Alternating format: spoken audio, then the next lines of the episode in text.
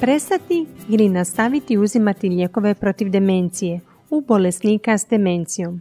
Dobar dan, ja sam izvanredna profesorica Irena Zakarija Grković, suvoditeljica Hrvatskog kokrena s Medicinskog fakulteta u Splitu. Kokrenovi susani pregledi, osim što istražuju dokaze za uključivanje pacijenata u liječenje, uspoređuju i prednosti prestanka ili nastavka uzimanja lijeka.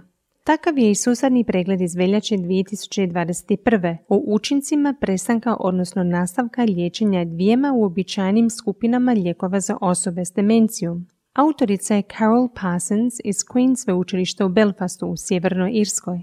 Tekst je prevela i ovdje će nam ga pročitati postdoktorantica Blanka Roje s Medicinskog fakulteta u Splitu. Demencija je progresivna bolest karakterizirana pogoršanjem memorije, sposobnosti razmišljanja i reagiranja te nemogućnošću obavljanja svakodnevnih aktivnosti. Dvije skupine lijekova procjenjivane u ovom pregledu su inhibitori kolinesteraze, kao što su donepezil, galantamin i rivastigmin, te memantin no nisu pronađeni dokazi u vezi s povlačenjem ili nastavkom uzimanja memantina dovoljni da utječu na trenutnu kliničku praksu. Praćenje učinak povlačenja ili nastavka uzimanja lijekova protiv demencije na nekoliko vrsta ishoda. To su kognitivna, neuropsihijatrijska i funkcionalna sposobnost, stopa institucionalizacije, štetnih događaja, smrtnosti i napuštanja istraživanja, kvaliteta života te ishodi koji se odnose na skrbnika osobe s demencijom. Učinci su podijeljeni i s obzirom na razdoblje praćenja. Kratkoročni su ispitivani prva dva mjeseca, srednji između 3 i 11 mjeseci, te dugoročni nakon godinu dana ili više od prestanka uzimanja lijeka. Uključeno je šest randomiziranih istraživanja u kojima je uspoređivan prestanak u odnosu na nastavak liječenja inhibitorima kolinesteraze koja su uključivala gotovo 700 ljudi oboljelih od Alzheimerove bolesti. Također, pronađeno je sedmo istraživanje koje je ispitivalo učinak prekida liječenja inhibitorima kolinesteraze, donepezila ili memantina, no to istraživanje nije korišteno u metaanalizi jer podaci za pojedini lijek nisu bili dostupni.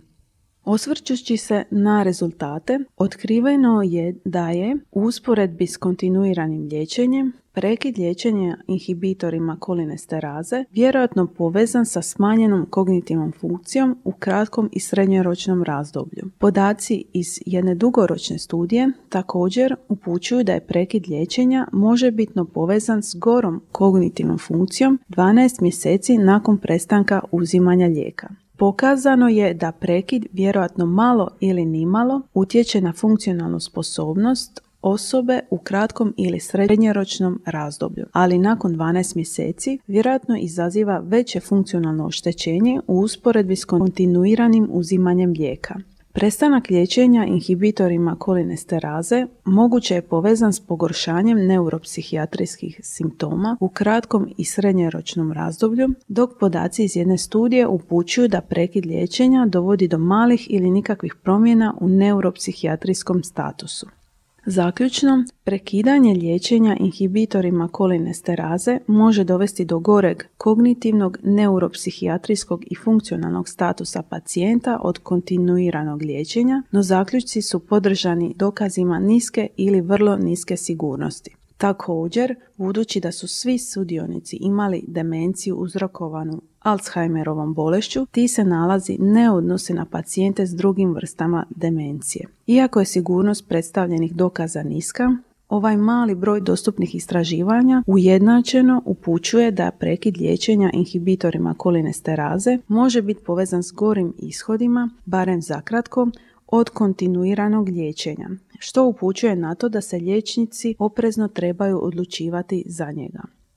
Ako se želi pokušati s prekidom, potrebno je pažljivo pratiti kognitivni, funkcionalni i neuropsihijatrijski status pacijenta. Pri donošenju odluka o prekidu, liječnici bi trebali razmotriti dokaze ili pak njihov nedostatak iz postojećih istraživanja, zajedno s drugim bitnim osobnim okolnostima pacijenta i skrbnika, njihovim stavovima i prioritetima, mijenjajući ciljeve skrbi prilikom pojave težih nuspojava i štetnih događaja, te kako se pacijentu približava kraj života. Na posljedku, potrebno je naglasiti da je prijeko potreban veći broj dobro osmišljenih, randomiziranih, placebo kontroliranih istraživanja u kojima bi se ispitivao prestanak uzimanja inhibitora kolinesteraze i memantina u usporedbi s nastavkom liječenja. Kriteriji uključivanja pacijenata u taj istraživanja također trebaju biti dovoljno široki da pruže dokaze za osobe s nizom oblika i težina demencija te u pacijenata koji su u zajednici i onih u institucionalnoj skrbi. Ako biste željeli saznati više o ovim istraživanjima ili pak o budućim istraživanjima te pratiti ažuriranje ovog preglednog rada na engleskom jeziku kada nova istraživanja postanu dostupna, jednostavno odite na mrežnu stranicu cochranelibrary.com i upišite u tražilicu Withdrawal of cholinesterase inhibitors kako biste saznali više.